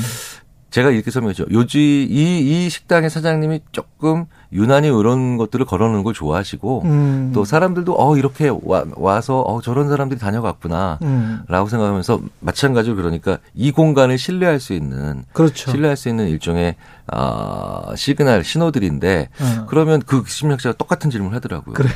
이 사람들은 이걸 남기고 가면 네, 돈안 많아. 네네 그냥 개인적으로 소장하는 건 모르겠지만 네. 도대체 무엇이 있느냐라는 음. 생각을 하는 거죠. 저만 그렇게 생각하는 거 아니군요. 네 네 그래서 뭐 특별한 답은 없지만 네. 답은 없지만 어 그것에 대해서 근데 뭐 대부분 저도 옆에서 보니까 네. 그냥 뭐 반찬 하나 더 주시는 정도. 그렇지. 네. 네. 그 정도고 아니면 뭐 그것도 아니고 그냥 흔쾌히 나가 는 거기 때문에 아, 어 그게 뭐 그렇게까지 대단한 그런 그 이미지가 되는 건 아닌데 문제는요. 음. 여기서 중요한 건 같이 사진을 찍었습니다. 참 좋았습니다. 음. 여기에서 스톱을 해야죠. 아. 예, 여기서 스톱을 해야죠. 그렇군요. 그러니까 그래서 난 참 좋았다. 네. 여기서 상대방의 감정을 예측하면 안 되죠. 알겠습니다. 네. 네. 그 근데 우리가 이제 그런 식당 가서든 어디 가서든 간에 이제 자기 먹는 것도 찍고 뭐 나는 어디 놀러 갔어 그러면서 바다 찍고 뭐 이러잖아요. 음, 그러면서 이제 SNS에 막 올린단 말이죠. 이제 스스로 이제 인증샷 하시죠. 예, 스스로 네, 네, 네. 인증샷 하고 이거는 이게 IT가 기술이 발달해서 이렇게 된 겁니까? 아니면 원래부터 이런 심리가 있었던 겁니까 인간한테? 뭐 저 어렸을 때 예. 어렸을 때 그 어, 어 100원짜리 아이스크림 먹다가 음. 300원짜리 아이스크림 한번 먹으면 예, 그 괜히 이제 빈각인데도 빈각 케이스인데도 한 번씩 이렇게 오 하고 떨어뜨리고 아, 저만 그런 건가요? 아 맞다, 그럴 수가 있네요. 그렇죠. 예. 그래서 자기가 보고 자기가 보는 자기와 남이 보는 자기 두 가지가 있거든요. 아 인간에게는 항상 그런데 그 두 이미지가 공존을 하죠. 그 이미지가. 공존을 하는데 남이 보는 자기에 관해서 좀 과시하고 싶은 게 네, 있는 네. 거네요 여기도. 그게 왜 그러냐면 네. 내가 예측한 상대방이 본 나는 어, 그렇게까지 대단해 보이지 않을 가능성이 커요. 예. 그래서 그래서 어 이런 연구들이 많습니다. 당신의 모습을 묘사해 보세요. 음. 그런데 그대로 이제 그래서 그 소위 말하는 몽타주 그리는 분들이 그 얘기만 듣고 그 본인이 얘기한 자기 모습을 그렸습니다. 예. 그런데 그, 그 사람을 다른 사람이 묘사했어요. 말로. 다, 르죠 그렇죠. 그리고 또 몽타주를 그리는 아. 그 전문 화가가 또 그 그림을 그렸어요. 두 그림은 사실 동일 인물에 대한 그림이죠. 전혀 다르겠죠. 네, 그런데 네. 상대방이 본 내가 훨씬 괜찮아요. 아 상대방이 본 네, 내가. 네, 네, 네. 그러니까 나르시시즘이나 아주 좀 특이한 사람들 있죠. 네. 이런 사람들이 아닌 이상은 음. 어, 대부분의 평균적인 더, 더 많은 수의 사람들은 그러니까 최 기자님이 아 나는 이렇게 생겼어요 이렇게 생겼어요 음. 얘기하고 그린 것과 예. 제가 오최 기자님은 이렇게 생겼어요 이렇게 생겼어요 예. 라고 해서 그린 그림이 제가 보- 묘사한 그 최 기자님의 모습이 더 나은 그림입니다. 제가 사실 기자 생활 한 10년 동안에 가장 큰 컴플렉스가 제 목소리였거든요. 그 목소리라고 목소리가 전- 제가 듣는 목소리가 너무 싫은 거예요. 근데 다른 사람들은 다 뭐 괜찮다라고 하는데 네, 네, 네, 저는 네. 너무 싫은 거예요. 그렇죠. 내 목소리는 왜 이럴까? 그러니까 보통 그렇게 생각을 하신다는 거예요. 예. 그래서 그래서 그만큼을 상쇄하기 위해서 음. 사람들은 그래서 다른 걸 자꾸 동원하는 경우가 많거든요. 예쁜 음. 모습, 멋진 곳에 있는 배, 멋진 곳의 배경 이런 예. 것들 그렇게 크게 걱정을 안 하셔도 된다는 말씀을 드리고 싶은 겁니다. 저는 행복한 인증샷을 찍는 방법 같은 게 있을까요? 행복한 인증샷을 찍, 그러니까 예. 그런 거는 그런 거는 남기는 법. 어, 사실은 누가 내가 남들이 봤을 때 행복하다라고 추, 추정할 만한 장면이 아니라 네. 사실 오히려 그런 장면은 사람들로 하여금 오히려 과장되거나 자연스러워야 네, 네, 되는구나. 부자연스럽다라는 걸 느끼게 만들고요. 예. 그냥 그냥 평범한 곳에서 그러네요. 평범한 곳에서 네. 어, 내 모습을 어, 내, 내가 정말 기쁘거나 즐거울 때 예. 어, 그때 맛있을 때 음. 사실 대신 제일 좋은 건 맛있을 때 맛있을 때. 네, 네. 예. 이제 우리가 먹방을 본다라고도 얘기를 많이 하는데 예. 그 맛있을 때 사람이 짓는 표정 네. 비싸지 않은 음식이라도 어, 그런 거를 보여준다는 거는 뭐 굉장히 좋은 얘기인 것 같아요. 사실 음. 대부분의 상당히 많은 SNS에서 보이는 장면은 자기 개인 기록으로 들어가셔서 개인 열람하시는 게 더 나은 것들이 더 그렇죠. 많고요. 예. 어, 저같이 그 산에 올라가는 거 이런 거나 찍고 그러면은 예, 특정 세대가 이렇게 될 수가 있기 때문에 아재 세대가 될 수가 있기 때문에 이거 자제해야 되겠다. 저도 그런 생각을 좀 산악회냐 뭐 이러면서 굉장히 재밌는 건 그 특히 한국 분들은 예. 어, 그런 멋진 곳에 가든 아니면 자연 풍경을 가든 근데 예. 결국은 주인공은 자기더라고요. 그렇죠. 예. 본인 유난히 뭐, 한국 분들이 그런 경향이 강해요. 본인 셀카 찍으러 가는 거지 뭐. 네. 네. 한국 한국인의 주체성이라고 해서 예. 세상의 중심에 나를 갖다 놓고 싶은 가져다 놓고 음. 싶은 그런 욕구로 사회 심리학에서 또 많이 연구를 하기도 합니다. 알겠습니다. 뉴스는 십니다. 여기까지 듣겠습니다. 김경일 교수님이었습니다. 고맙습니다. 감사합니다. 예.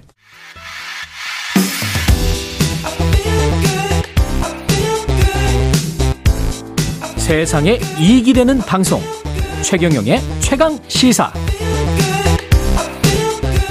네, 다가오는 5일 12구 이태원 참사 발생 100일 되는 날입니다. 100일을 앞둔 지금 유가족들은 어떤 마음이고 또 무엇을 원하고 있는지 들어보겠습니다. 12구 이태원 참사 유가족 협의회 이정민 부대표 전화 연결돼 있습니다. 아, 지금 네, 안녕하세요. 예, 예. 안녕하십니까? 네네. 제가 먼- 먼저 안녕하세요라는 말씀을 잘 못 드려가지고 좀 멈칫했습니다. 예. 예, 예. 예, 이번 주가 집중 추모 기간이라고 들었는데 어떤 행사를 지금 해오신 거고 또 계획하신 게 있습니까? 네, 저희가 그 1월 30일 월요일에 광화문 정부종합청사 앞에서 이제 집중 추모 주간 선포 기자회견과 1인 시위를 시작으로 했고요. 예. 매일 용산 대통령실 앞, 삼각지 전쟁 기념관 앞, 그리고 국회 정문 앞 등에서 1인 시위를 했고요. 음, 희생자들의 넋을 기리는 159배를 매일 밤 8시에 행하고 있습니다. 그리고 예. 어, 2월 2일에는 분향소 집중 헌화의 날로 해서 각자 준비한 꽃이나 편지, 물품 등을 가지고 이제 녹사평 분향소에서 조문하는 행사를 했고요. 매일 아까 사일- 159배는 언제 한다고요? 매일 9시요? 매일 밤 8시요. 8시. 예. 예, 예, 예, 예. 예. 8시에 계속 이제 해왔고요. 시민들도 이거는 동참할 수 있죠. 예, 예, 그렇습니다. 예. 어, 일부 동참하고 계시고요. 아, 그렇군요. 어, 예. 예. 그리고 2월 4일에는 이제 100일 추모제를 광화문에서 이제 어, 계획을 하고 있고요. 예. 그다음에 2월 5일에는 국회에서 국회 주최로 하는 추모제를 어, 진행하려고 지금 계획하고 있습니다. 근데 광화문 광장에서 열기로 한 100일 추모제 같은 경우는 서울시가 지금 광장 사용을 불허했다고 나오던데 네네. 맞습니까? 예, 그, 일단 서울시나 이제 정부는 우리가 그 밖으로 나가는 것에 대해서 많은 부담을 느끼는 것 같습니다. 네. 어, 실제로 광화문에서의 추모제는 아무 문제가 없거든요. 추모제인데. 그런데- 예. 예, 예. 그런데 이런저런 뭐 이유를 대면서 그 반대 의사를 밝히고 있습니다. 뭐 항상 그런 식입니다. 뭐 하나 뭐 제대로 정부에서 나서서 해결해 주려는 뭐 의지는 단 일도 없고 항상 뒷짐지고 있다가 목소리를 내려 하면 아주 막 질색을 하더군요. 그러면서 이제 추모제도 못하게 한다는 건 좀 이상한데요? 그러니까요. 근데 예.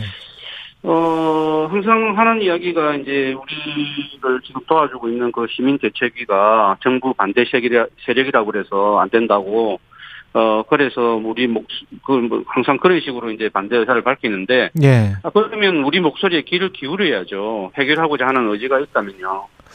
서울시가 입장에 혹시 변화가 없을까요? 2월 5일 이전에?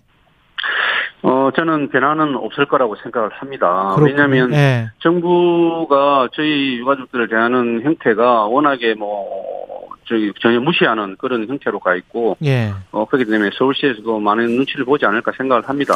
그 정부는 왜 이런 거라고 보세요? 서울시가 정부 눈치를 보고 있다라고 말씀을 하셨는데 추모대에 무슨 뭐 이상민 장관 파면하라 이런 구호가 들어가 있어서 그런 걸까요?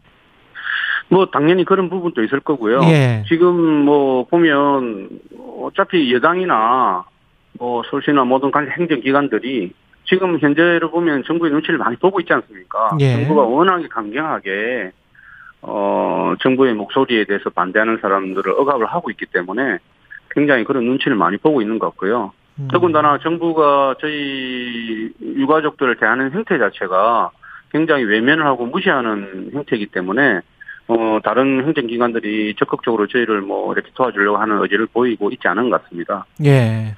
만약에 광화문 광장에서 추모제를 못 치르게 되면 어떤 대안이 음. 있습니까? 저희는 사실 뭐 그런 대안을 전혀 어, 생각하고 있지 않고요. 예. 우리 유가족들이 이제 비록 그 뭐 정부의 그런 외면으로 해서 자식을 잃었지만 그날 이제 우리 가슴에 잃어버린 자식들을 품고 행진을 할 겁니다. 음. 뭐 저희가 살아있을 때는 못 지켰지만 뭐 별이 되어서 떠난 지금에는 우리에게는 뭐 다음은 없습니다. 기필코 어, 행사를 진행하고 지킬 겁니다. 예. 지금 뭐 지난달에 국정조사는 끝났고요. 그 네네. 아쉬운 점이 많으시죠? 네네.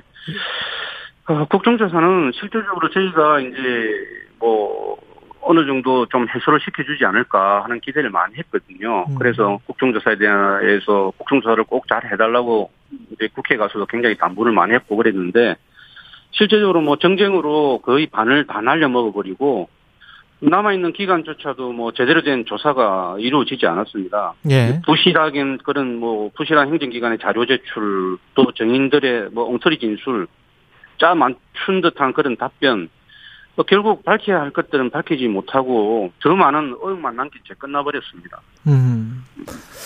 이- 대통령실로부터 따로 연락받거나 행안부로부터 연락받은 거는 없습니까? 국정조사 끝난 이후에? 저희가 사실 49제 끝나고 예. 대통령실에다가 저희가 6개 요구 조항을 이제 전달했었거든요. 그랬죠. 예, 근데 그 대통령실에서는 거기에 대한 답변을 저희한테 뭐 한 것이 아니라 예. 그것을 행안부로 이첩을 시켜서 예. 행안부에서는 공문을 저희한테 보냈는데 그냥 민원 처리하듯이 음. 그런 식으로 의례적인 형식적인 형태로 공문을 보냈더라고요. 뭐라고 그게? 바로 예. 뭐 그냥 뭐 잘 챙기고 있다. 아. 뭐, 뭐 준비하고 있다 이런 식이죠. 구체 답변이. 구체적인 내용은 예, 없고요. 구체적인 게 없고요. 예. 음. 그래서 이게 대통령실의 생각이 아닌가 싶습니다. 여당 지도부는 지난 1일에 면담을 했는데요. 여당 측 반응은 네. 어떻습니까? 어, 이례적으로 그, 그냥 여당 지도부랑 만나서 인사하는 것만 공개로 하고, 네. 바로 기공, 비공개 전화를 하더라고요. 음. 뭐, 답변하기 곤란한 질문이 있을 걸 뭐 예상을 했으리라 생각을 합니다. 네. 저희가 세 가지 요청을 했습니다. 뭐 첫째로 그 독립적 조사기구 설치를 위한 특별법 제정에 여당의 역할을 좀 해달라 그렇게 이제 이야기를 했는데 어 민주당에서 이제 법안의 초안을 가져오면 검토하겠다 이렇게 답변을 하더라고요. 예. 근데 제- 제가 개인적인 생각으로는 법안에 그 조사기구에서 강제성을 넣느냐 안 넣느냐를 가지고 아마 판단을 하- 하지 않겠나 생각을 하거든요. 예. 어, 조사기구에 강제성이 들어있으면 반, 반대하겠다는 느낌이 들었고, 음. 어, 강, 강제성이 없으면 뭐 검토를 하겠다고 이야기를 하는 것 같은데, 음. 뭐, 반, 조사기구에 강제성이 없으면 뭐 제2의 국정조사가 되어버리기 때문에, 음. 뭐 전혀 의미가 없고 시간 낭비, 세금 낭비밖에 안 되기 때문에, 그렇죠. 그, 예, 그 자료 제출이나 정인들이 출석해서 정언을 할 수 있는 부분을 강제성을 부여하지 않으면 전혀 이거는 뭐 조사가 되지 않으라고 생각을 합니다. 그리고 이제 둘째로는 국회 주최 추모제에 참여를 해달라. 예, 여당이. 예, 예. 국회에서 하는 주최를 해서 이제 유가족들 희생자를 넋을 지르기 위해서 국민이 그만큼 많은 희생이 됐는데 그거를 추모를 해주기 위해서 하는 건데 그걸 여당이 참여하지 않는다면 그거는 너무 말이 안 된다. 예. 꼭 참여를 해달라 그래 이제 당부를 했었는데 어 검토를 해보겠다고 했는데 아마 참여를 하는 걸로 그렇게 결정이 난 것 같습니다. 그래요. 네, 그 네. 독립된 조사기구와 관련해서는 일부 음, 국민들의 시각이 좀 회의적인 시각을 가지신 분들도 있잖아요. 그렇습니다. 예. 네. 어, 저희가 사실은, 음, 이제, 그 일반적으로 지금 뭐 여당에서도 마찬가지고 독립적인 조사 기구를 요청하는 게 의미가 있냐라는 뜻으로 굉장히 말을 많이 하고 있거든요. 예. 그러니까 어 조사기관에서 수사기관에서 충분히 수사를 했고 그다음에 국정조사를 통해서 어느 정도 밝혔지 않느냐 그러니까 하- 별로 해야 될 의미가 없다라고 그렇게 이야기를 하는데 사실은 전혀 그렇지가 않습니다. 밝혀지지 않은 부분들이 너무나 많고요. 또 저희가 밝혀야 될 부분들이 너무 많습니다. 음. 그래서 이제는 어, 더 이상 저희가 뭐, 정부기관에 그 믿고 그걸 기다리고 있을 게 아니고, 저희가 표- 의문을 가지고, 의혹을 가지고 있는 것들을 전부 만들어서 거꾸로 제출을 하려고 합니다. 예. 그리고 국민들한테도 알릴 거고요. 이런, 이런 의혹들이나 의문점들을 해소가 안 되어 있다. 그런 부분들에 대해서, 어, 저희가 어, 해소를 하기 위해서 이렇게 조사기가 필요하다. 예. 하는 거를 거꾸로 저희가 알릴 예정입니다. 지금 저 보수 단체들 아직도 이태원에서 시위 하나요? 어, 지금 저희가 그, 보수단체 신자위원회는, 어, 가처분 신청을 지금 내놓은 상태고요. 그렇죠, 법원에. 예, 예. 2월 6일쯤에 이제 그게 발표가 날 예정인데, 예. 지금 그동안 가처분 신청을 내놓고, 저희가 사실은 녹사평에서 뭐 별다른 행사가 없었습니다. 예. 어, 행사가 없으면 이 사람들은 조용히 있고요. 행사만 있으면 굉장히 뭐 난리를 치거든요. 아. 그래서 어 지금은 좀 가처분 신청을 내고 있는 상태라서 어 다행히 조금 조용히 있는 것 같습니다. 괴롭히는 거네요. 그냥 옆에 와서. 그렇습니다. 예. 음. 뭐 그거 말고는 다른 목적이나 이유가 없습니다. 예. 음. 한 30초 남았는데요. 그 네네. 마지막으로 국민들께 꼭 하고 싶은 이야기 있으세요? 네네. 우리나라는 참 많은 참사를 겪으면서 많은 슬픔과 어떤 고통을 우리 국민들이 감당하고 있습니다. 항상 참사가 이런 참사가 발생할 때마다 온 나라가 뭐 해결책을 마련해야 한다고 대책을 세우고 제도를 정비하고 필세를 투입합니다. 그런데 왜 이렇게 변화가 없는지 참 답답합니다. 아니 뭐 더 어떻게 보면 구태가 되는 같은 느낌이 들어요. 그리고 또 어, 시간이 흘러가면 여지없이 또 참사가 발생합니다. 음. 그 이유는 너무나 빨리 잊어버리기 때문입니다. 잊지 말자. 망, 예, 망각이 그런 순간의 고통은 예. 잊어버리게 할 수 있을지 모르겠지만 시간이 다 됐습니다. 예. 예, 예. 유가족 협의회 이정민 부대표였습니다.